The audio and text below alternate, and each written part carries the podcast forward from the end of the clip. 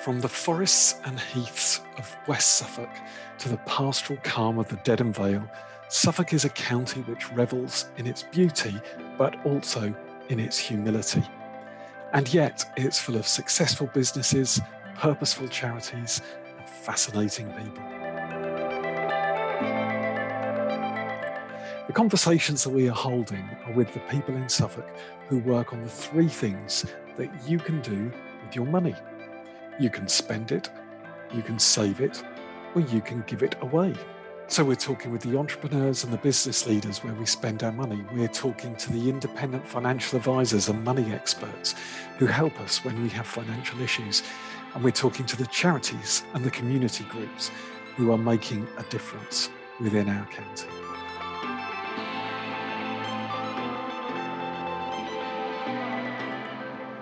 I'm really delighted that I can speak with Dennis Harhalakis. Dennis is a money coach. Uh, Dennis, a money coach. Mm. Talk us through that. So, a money coach, or at least what I do, uh, Colin, is to help people to understand and manage the money in their lives, which is kind of what you do, really, isn't it? Yeah, we do things in a different way, but I just I'm fascinated by what you do because yeah. it's maybe taking things from a different perspective the the direction I come at it from is to help people understand how they think and behave around money. Um, so money coaching is from from my perspective, it's a framework for understanding your decision making. Uh, we don't get taught about money.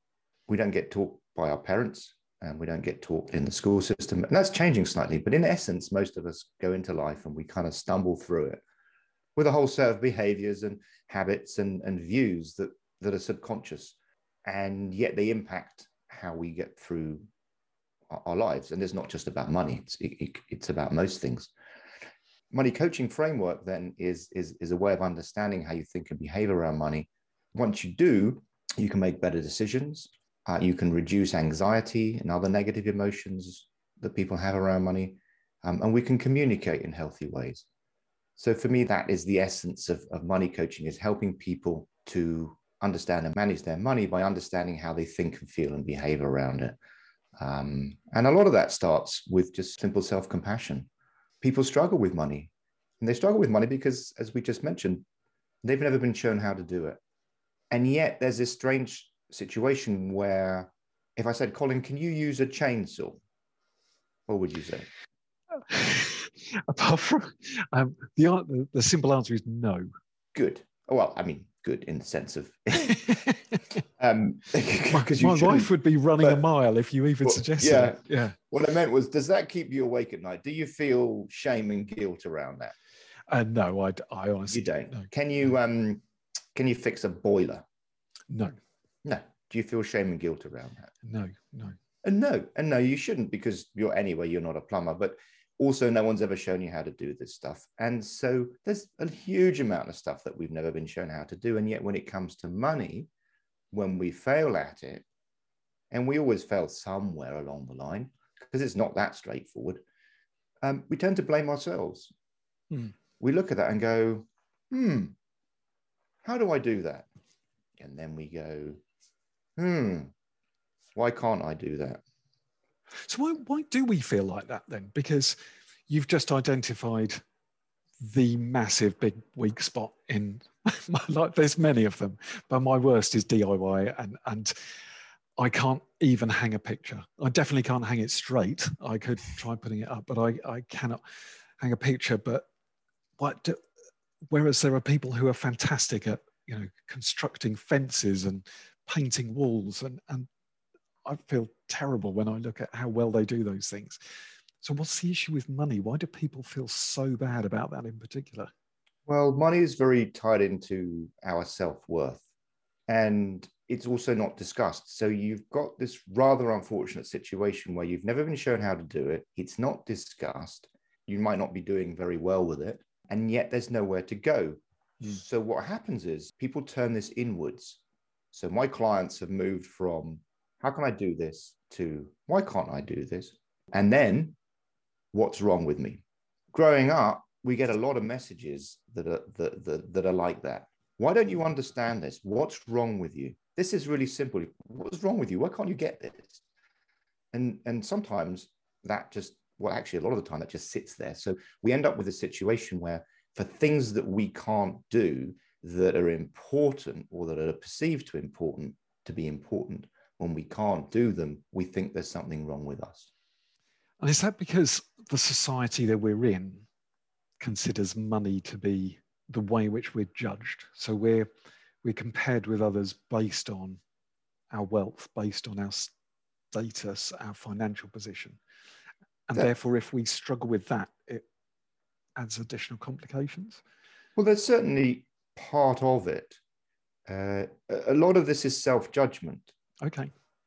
Um, we judge ourselves. The, the worst voice in your head is, is normally yours, the one that's telling you you're no good and you're useless and you whatever. Now, we've inherited that through uh, childhood memories, and, and these things have gotten wired into us. Um, so people that were supported in childhood, where failure is is part of the process of becoming expert at something, is not doing very well at the beginning of it.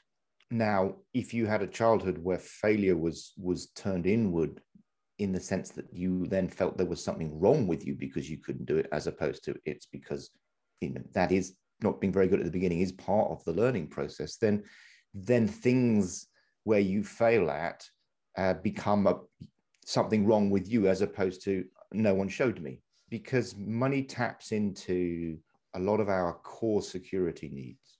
It becomes very hardwired in the brain, and, and the reactions we have around it uh, tend to come uh, tend to be um, subconscious and out of control, uh, out of you know out of out of conscious control. So things that we fail at around money um, tend to provoke a reaction uh, or feelings of guilt, shame, anxiety, and other negative emotions that, that we don't choose. And that's why the, the money piece becomes so challenging for people because they're not in control of the way they feel about it. And if it makes them feel bad, there isn't really anywhere they can go and have that open discussion. People come to you and they talk about their money all the time, but I don't imagine they talk about how they feel about it and how it makes them feel. So we have this unfortunate combination of it's something we don't really talk about and it's something we don't really understand. And then that's why not being good with money is normalized. It should be normal because no one shows us how to do it. It should be normal. In fact, people who are good at, good with money are, are, are the ones that are that, that are essentially the unusual ones. Mm the fact that no one showed you how to manage your finances, no one showed you how to invest in build a portfolio, no one showed you how to do budgeting, all those things are normal. So when I work with people, one of the, the first, one of the first things we talk about is actually the way you behave around money, the way you feel about it is totally normal and totally understandable. Mm. You're not unusual. You are totally normal. The way you behave, the way you feel, the way you think makes total sense based on the way that money was talked about when you were growing up and the way that you were people related to you when you were growing up. So I split it into three things because money is this kind of broad subject. But the one thing it, about money is it's not about the numbers. Mm. Right? Money discussions tend to be reduced to questions around numeracy. It's like weight discussions are, are, are, reduced to well it's just all about the numbers right calories in calories out right that's totally wrong because it doesn't take any account in uh, of that person's relationship with food and relationship with themselves so for me money and the money discussions and the money coaching process is about how do you feel about yourself how do you feel about money and how do you feel about money and yourself it's not about the numbers it's not just a question of can you show me how to do budgeting? No, the reason you can't do budgeting is not because there's anything wrong with you. It's not because no one's shown you. There are we we tend to end up blocked around it. So I'm holding um, I'm holding up in what am I holding up in my hand? That looks like a phone. It's an iPhone. That's correct. Okay. Yes. Other other phones are available. this is an instant connection to all of the stored knowledge in the world. And most people we know have these things. Most people we know have the ability to access all of the stored knowledge in the world on everything. So, if people are not good with money, is it a lack of information? No, because as you say, we we are we're in such a connected world. We can pick up any information we want. So we're in a unique point.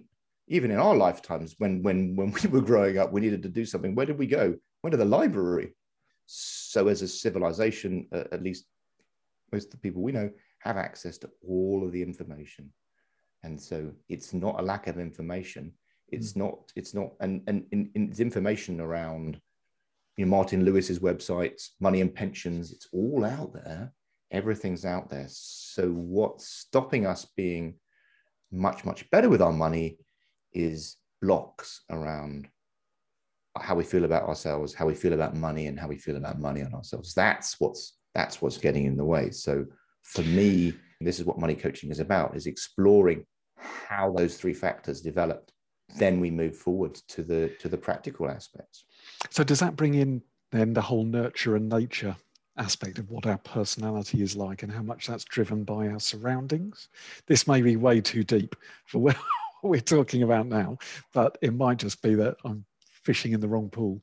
No it's it's a really good question.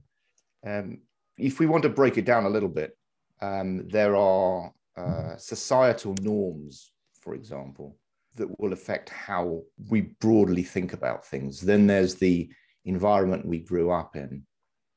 Um, and then there's kind of later life experiences. So if you look at messages in society, they come from government, they come from institutions, and they come from our closer circles. So within that, so for example, if we if we were to uh, talk about, for example, um, women and money, it's important to realize that women in this country were not allowed to have bank accounts on their own until do you, do you know the date? Do you know this one? I don't know the date, but I would guess in the 1960s. 1978, I think, is the date. No, that women were not allowed to open up a bank account within uh, with their on the, on their own.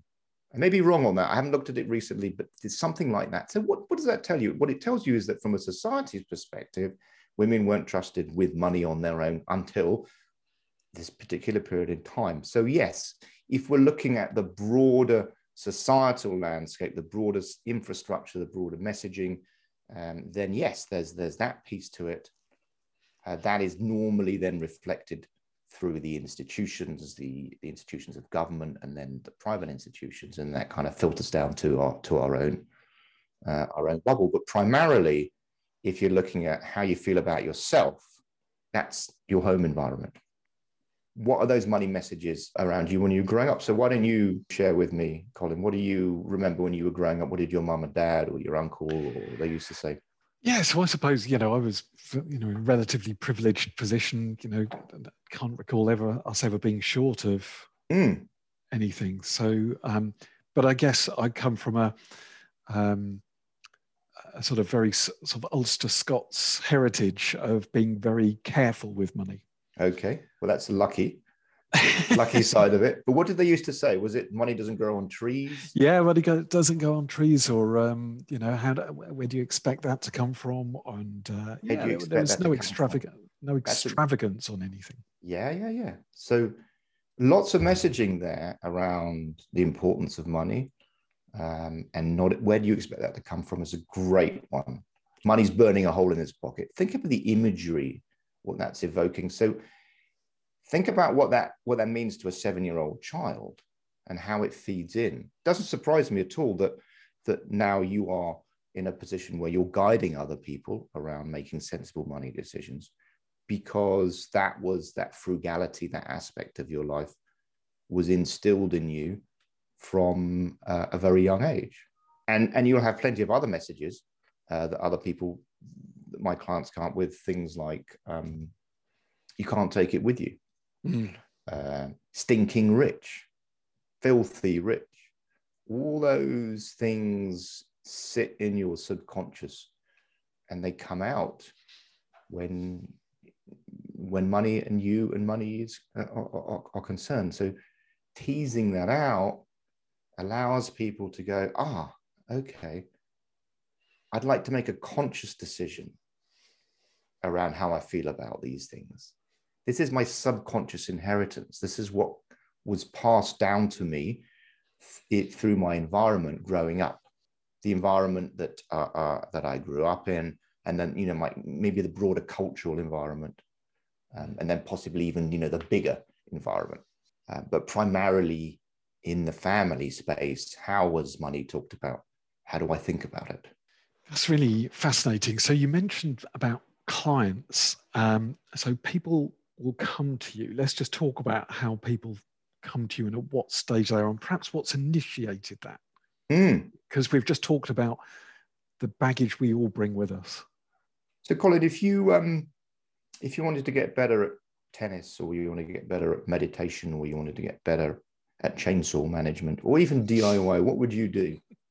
Where would you go? Do you want to talk to someone who understands it and can show you how you can improve?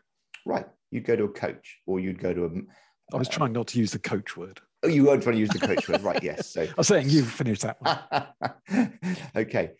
If you're looking to get better at something and learn about something, you find a professional, you find a coach, you find a mentor, you find a guide. They show you how something is done, and then you learn to practice with them. And that's how it should be with money, but it isn't. So the people that come to me are the people that have gone all the way through this. Why can't I do this? What's wrong with me? Is there such a thing as a money coach? Maybe there is a money coach. And if you Google money coaching, you will come to me and you will find me. And so that's one of the primary routes. Um, and then I work with financial advisors. I work with people who work with people of money, so solicitors, people who have to handle money and clients. And I help them to help their clients, to help them understand what their clients are going through. It's not always about people that are in debt, it's about people who feel uncomfortable around money. They want to know why, and they want to change that relationship with money. They want to get better at it, both from a practical level, but also from an emotional level. Um, I have had clients that wanted to be uh, wanted to learn about um, financial literacy, pure financial literacy, uh, but we always start with how do you feel about yourself? How do you feel about money and yourself? And then we can go into having a positive relationship and learning stuff uh, uh, around how to invest, how to look at your build your human capital, how to build investment capital, um, and how to understand about choice architecture, setting yourself up for making good decisions, um, and the process of building good financial habits. So all these things get kind of wrapped up into the money coaching process. It's interesting because it might be that the perception is that if I need to talk to a money coach, you'll give me lots of experience and knowledge and training on the money aspect. And yet, actually, it sounds like, whilst that's important, the critical bit is actually about me and how I or your client would respond to money and the behavior that I'm exhibiting. That's right. All the information is available. All information, not in terms of practical guidance on financial matters. Martin Lewis website. In fact, every bank now puts out something mm. on financial literacy and, and good budgeting skills and money management. All of that stuff is there. What I do is I connect people with it emotionally because what's blocking them from taking this on board is, I guess, you know, fundamentally what a coach does is it the coach will take the information that they know and make it relevant to that individual. Yep. So if you were to come to me, it's not how how do it's it's how do how do you get better with money? In other words, my job as your money coach would be to help you, Colin, get better with money, not give you a bunch of information about budgeting. It is you, how often do you read your bank statements? When you open them up, what do you feel? Do you feel fear? Do you feel guilt? Mm. Do you even open your bank statements? Mm. And once we've worked through that process of you feeling positive about yourself, you're feeling positive about your ability to manage money or your own money, then we can build up the practical aspects to it. It doesn't work. And, and is it information never changed anybody's behavior? Right. Experience does. From a learning perspective, you have kids, you can give them a lecture on momentum and balance, but that's not going to help them ride a bicycle, is it? Mm. Yeah. so the coaching process is what is it? How do we understand your relationship with money? And how do we set you up to build good, positive financial behaviors at the personal level, not at the generic? These are the things you need to do. This is how you and I are going to work together for success in this space. So, how did you come to find this as the the way to bring satisfaction to your career?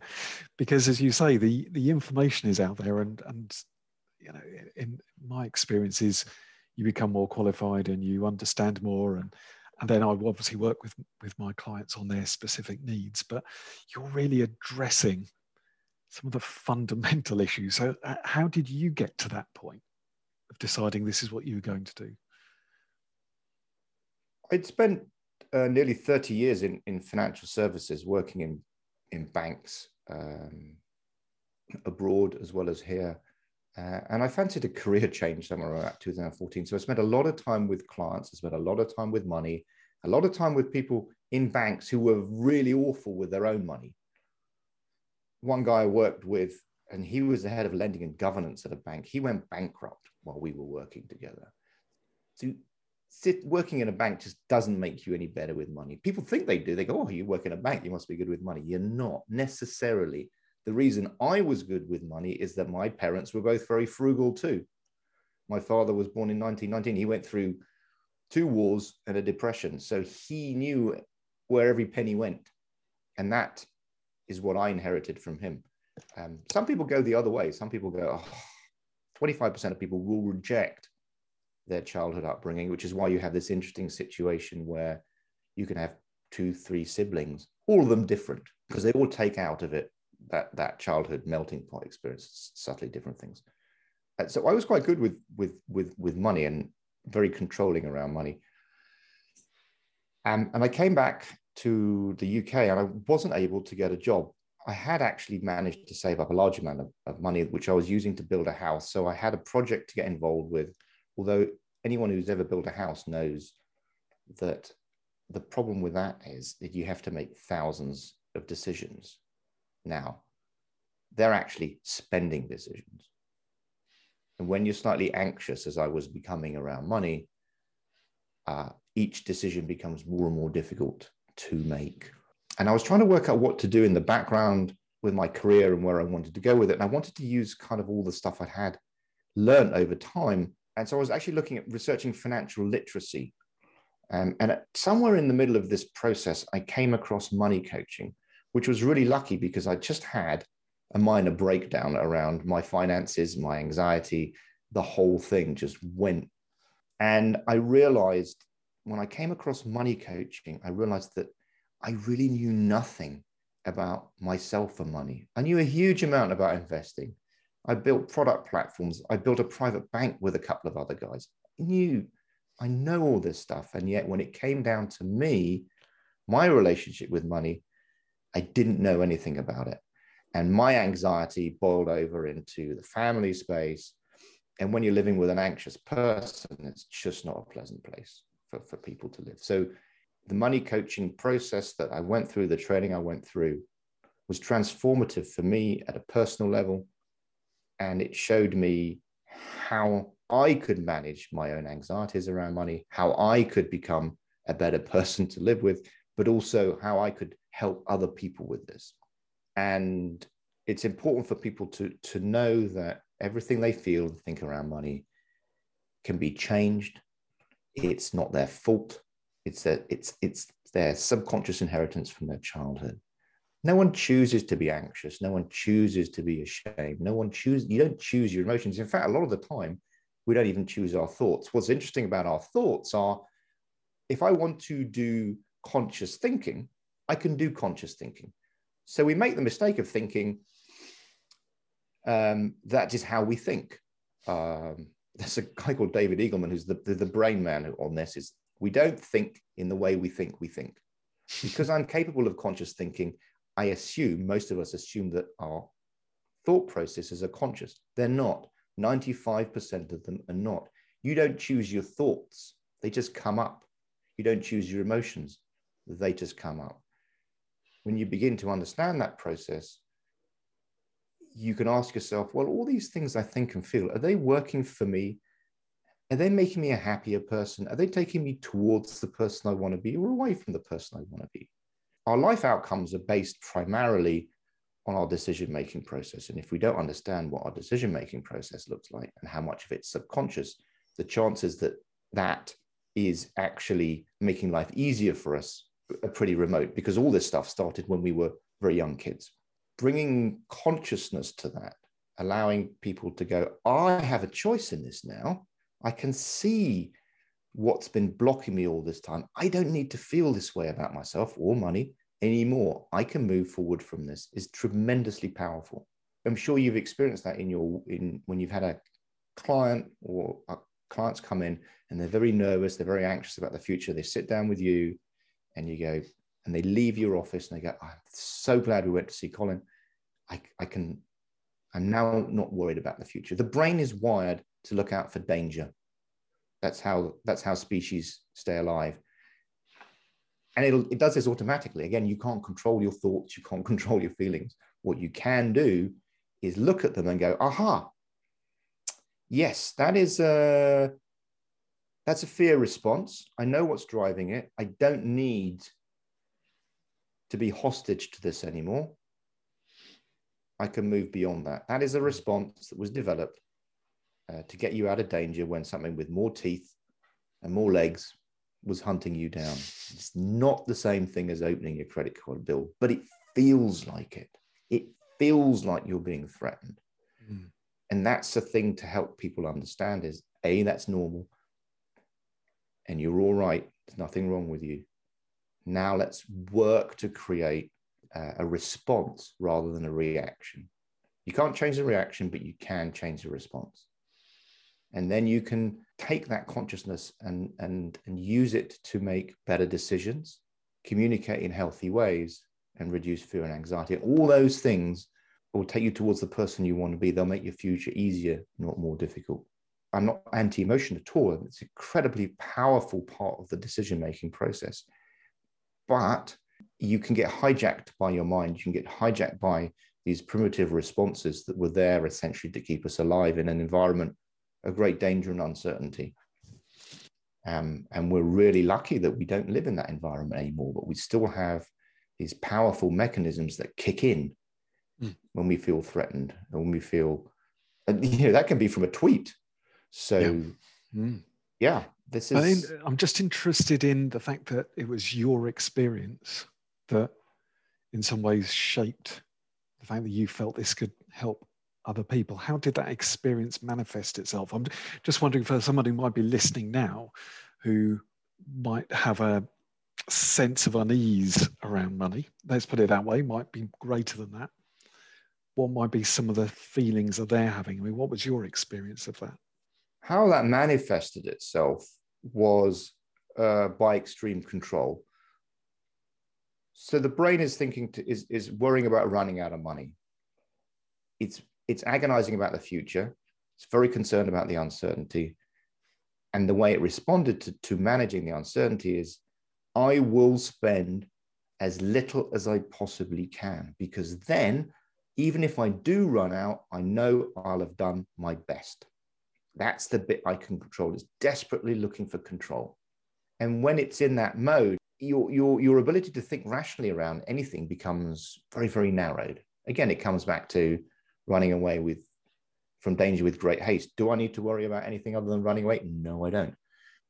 But if I get triggered by that process when I'm thinking about financial planning, budgeting in my financial future, then it's really, really unhelpful. So for me, uh, at that, when I learned to understand and manage that response, I learned to stop worrying and start planning and start thinking and stop being hijacked by fear around the future. I finished the house, built the house, live in the house, and learned to to to I guess it sounds ridiculous, but I learned to budget. I learned to plan. I realized that I was teach uh, trying to teach financial literacy. I was teaching stuff I didn't do myself.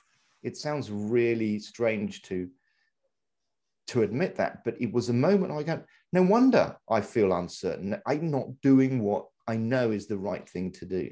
Mm. Um, so it, in that sense. But, but what was blocking me was my fear. My fear was blocking me from doing the right thing that I needed to do. My fear of, and we all, a lot of people have this, they, they don't open, they don't want to look at their payslip. They don't want to look at it because they don't want it to be less than, than they need it to be, or that's going to make them feel comfortable. And that blocks us from dealing with it. And because we can't deal with it, we can't fix it. And because we can't fix it, it doesn't get any better. In fact, it, if you you can get into another spiral of of real despair and, and rumination around this. Um, so, with anything that is really, really causing you anxiety and distress, find someone that can sit and create a safe space for you to discuss this in a judgment free zone and go, I hear you. Not try and fix it necessarily, just listen to you. And how many times have you heard people go, Oh, so much better when I talk about this? I've unburdened it. The process neurologically is externalizing it. I've mm. taken it out of my head and I've put it out there. I don't even need someone else to fix it necessarily. I just need to know that I can talk about it and feel safe. And someone can go, you know what, Colin Dennis, whoever. Uh, thank you for sharing that with me. I think that's the difference between the work that we do in the sense that your skill set is very much getting someone to externalize those issues and almost get out of their internal subconscious the sure. the issues whereas i guess you're right our, our modus operandi as a business, if you like, is the fixing bit. And that's fine. There's a need for fixing, but I think there's a need for fixing once you've got that coaching bit right. They're not that much different. You are also creating a safe environment for clients to talk about things that are really important to them. And so am I. Your process is, is, is a bit more numerical and possibly a bit linear, but when you start, your first conversation with a client is always listening to learn. Not listening to fix, not listening to respond, you listen to learn. After that, yes, you could plug the numbers into your spreadsheets and your process and your disc, your cash flow calculators and everything, but you have to listen to learn. That is true. Yeah. Uh, so I do a bit more listening to learn, and, and then after that, we work through the blockages. Um, and, uh, it really comes down to how do you have healthy communication around topics that people find challenging, that trigger them, that, that, that they find reactive. Mm. I'm sure you've sat in a room where you've had a couple in there and one of them's feeling okay and the other one's feeling pretty anxious, right? Because they both have a different relationship with money. And while your conversation might be working for one of them, the other one's not in the same space at all. Um, and so understanding that and understanding how you can work with both parties, understanding what is driving one person's reaction. Um, it's great when opposites attract, but not if you're always going to be clashing around things. Yeah.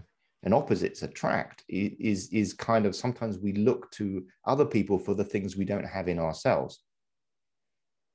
And that's fantastic up until you're trying to agree on a financial a financial plan, and one of you is coming at it from the, I um, we can't take it with us, so let's just enjoy ourselves, and the other one's going, no, we need to, we never know if we're going to run out, or we need to leave something for the kids, or or this, or that, or the other, or you know, my parents told me that that you should never do it this way. Mm. Um, so yeah, coaching is the money coaching framework uh, works practically everywhere.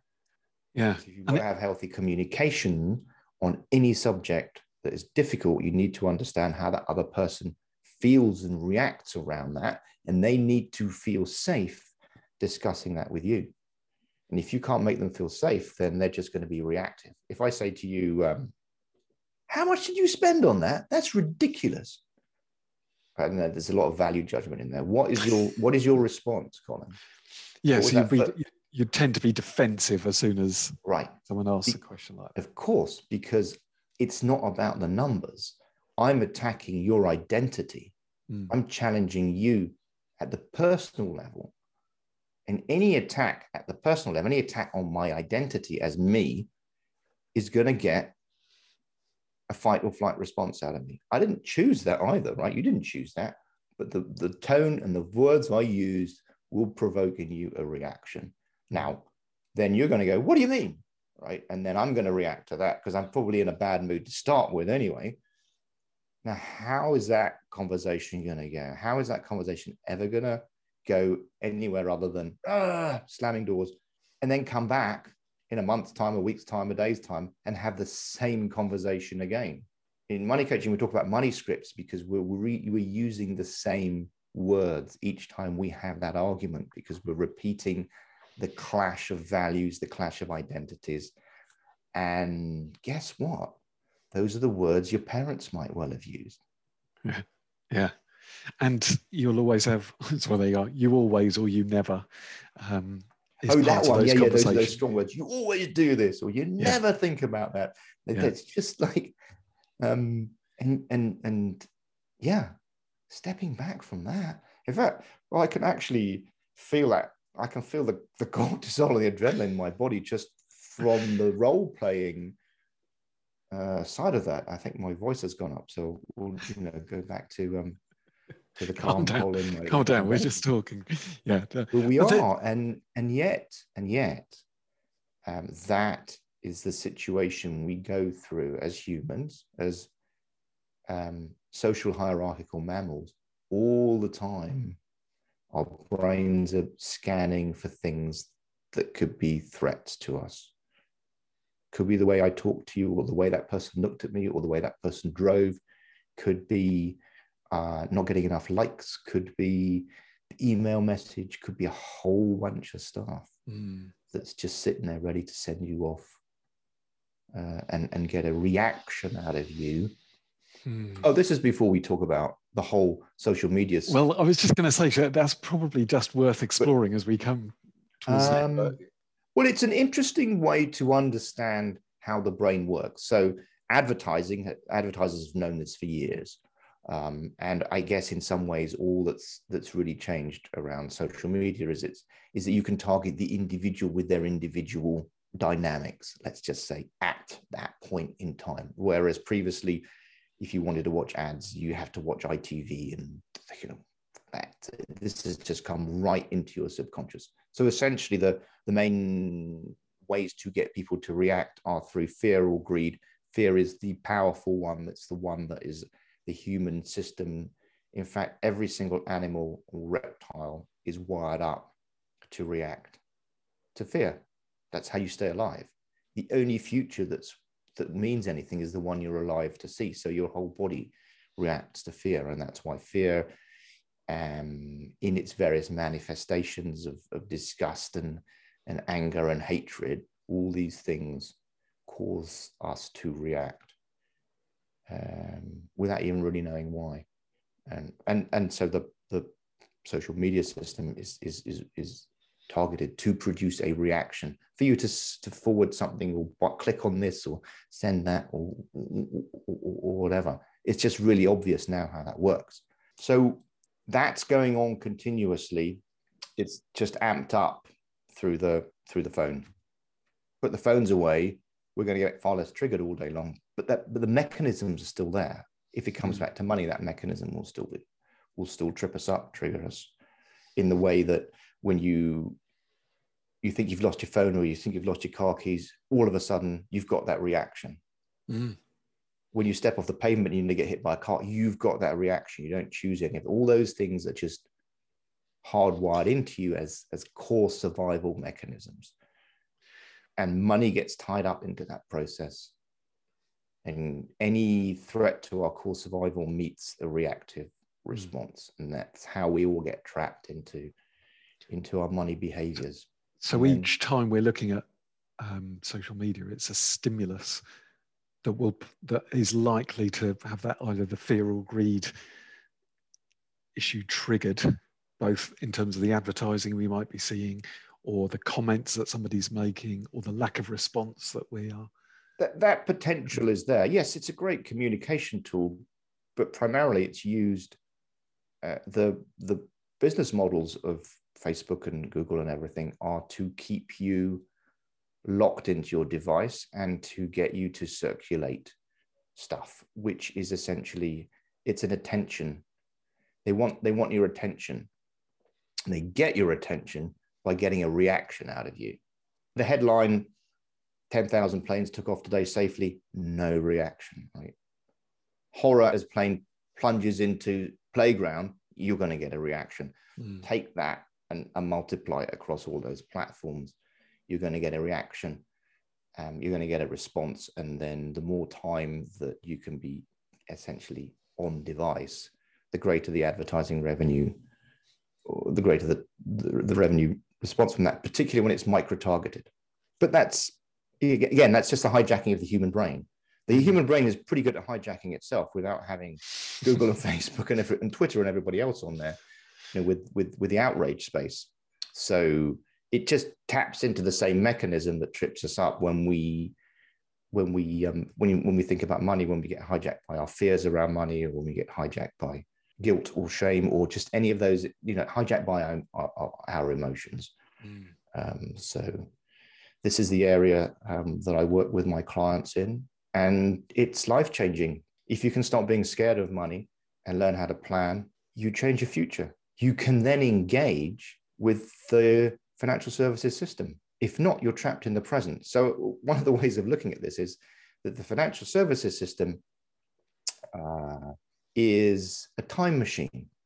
Have you heard this analogy? I haven't. I'm slightly thinking of myself as Doctor Who and all of this. But well, it's um, it's brilliant because what can you do? You can take money from the future and bring it into the present. What is a mortgage? A mortgage is money that you're going to earn over the next 20, 30 years, and I can have it today to buy a house. So I can take money from the future and I can bring it to the present. I can also take money from the present and put it away for the future.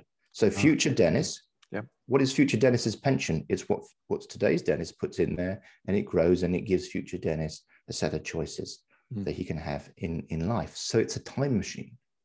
Now, if you don't understand that, if you have no savings, or if you have no uh, capacity to engage with the financial services system, you're trapped in the present. If you don't have any money left at the end of the week or the day or the month, you can't move it into the future and you can't bring it from the future in. You're stuck in the present. The present is the reactive piece mm. of your life. I'm stuck in the present. I can't have security in the future. I can't think of the future and go, oh, that, you know, that'll be great. I've got that to look forward to because you can't engage with the financial services system. So you're trapped in this reactive bit. So your brain, which is looking for danger and looking to the future, going, oh, what's going to happen? What's going to happen? is out of control. Whereas if you had a regular savings plan and you had, you know, that uh, pension coming, you know what that future looks like.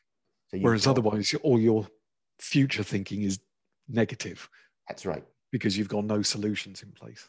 All you've got is unknown danger. Yeah. In the future. Yeah. Uh, and if you if if you worry about the future, you're essentially trapped. You know, trapped in this in this yeah. part now. And a lot of people are stuck like that they're not, they're not and, and because they're trapped by worry, it's very difficult to think straight. It's very difficult to engage with the system. And then when you turn that internally, you think there's something wrong with you. Everyone else looks fine. Mm. The only thing you know about the guy with the new car next door is that he's got whatever it is, thirty thousand pounds less than he had the day before. There's this expression that we we compare our insides to other people's outsides. So I, the, the phrase I love the most I think is that we use money that we don't have to buy things we don't need to impress people we don't like. Absolutely right. And that are ruining the planet. This is an extractive process that ruins the planet in the same way that the social media model is an extractive model that sucks attention out of people. Mm. It doesn't replace it with anything, just replace it with fear and, and, and reactivity. So that's extractive ultimately. If you're not paying for the product, you are the product it, it comes out externalizing and internalizing. External things cannot make you happier inside. That's not how it's wired. You get moments of joy, but you don't get happiness. Happiness is about being secure about who you are, where you're going, and who you're with. Yeah, absolutely. So, Dennis, how would someone approach you to um, talk these things through if they're listening to this or they know someone who they feel might benefit from this? How do they find you? you find me at cambridgemoneycoaching.uk. Uh, my website has all the contact information. It has uh, information about, it has some blogs around what I do, who I am. I think fairly well expressed that. Um, and you, we have a chat about where you'd like to go, what you'd like to achieve. Although you're based in Cambridge, you know, I'm sure you're more than happy to cross the border and deal with Suffolk people. Oh, absolutely. And of course, uh, most business is done over Zoom these days. Yeah, so of course. We, we, don't need to be in the same room. Um, but we do need to be in the same space. And that's a safe space for people. I think that's the issue, is just sort of having seen you at work, is just unlocking that whole range of options that people can access. Um, you're, you're maybe different from everybody else in um, the world that we operate in, which is your issue is not about solving with a, a product or a, a, plan per se. Um, it's it's about understanding what makes someone tick and where their experience is. It's about blocks. So we spend a lot of time getting better at things we like, and that's fantastic. Whatever it is you like, you invest time in it, and it gives you real joy and satisfaction. But what's life changing is when you fix things that are blocking you. That changes your life. The others mm. make your life better. But this, you know, if you're fundamentally blocked around your ability to manage your finances, that's not going to fix itself. It's just going to get worse. If you can remove that block, if you can find someone to show you, support you in that process and fix that for you, that is life changing. It's okay not to feel great about your finances, and there is someone who can help you. Absolutely. Well, we'll put a link on the um, text uh, part with the uh, with the podcast so people can follow that through. But thank you. That's been wonderful just to understand your experiences and the difference that you make to people's lives. Thank you, Colin. Thank you so much for inviting me. It's a pleasure to talk about what I do. As always, do give us some feedback. Go onto our Facebook page, which is Suffolk Money, and uh, find us there. Leave us some comments, give us some feedback, and uh, do the same on your podcast facility of choice, whichever one you're using. If you can give us some feedback through there as well, we'd love to receive that. Please do uh, recommend us to your friends so that they can get some benefit from the stories that we're bringing. And also, if you've got any news items that you can keep us informed about, then we'd love to hear those as well. So we hope that we'll see you next time on Suffolk Money.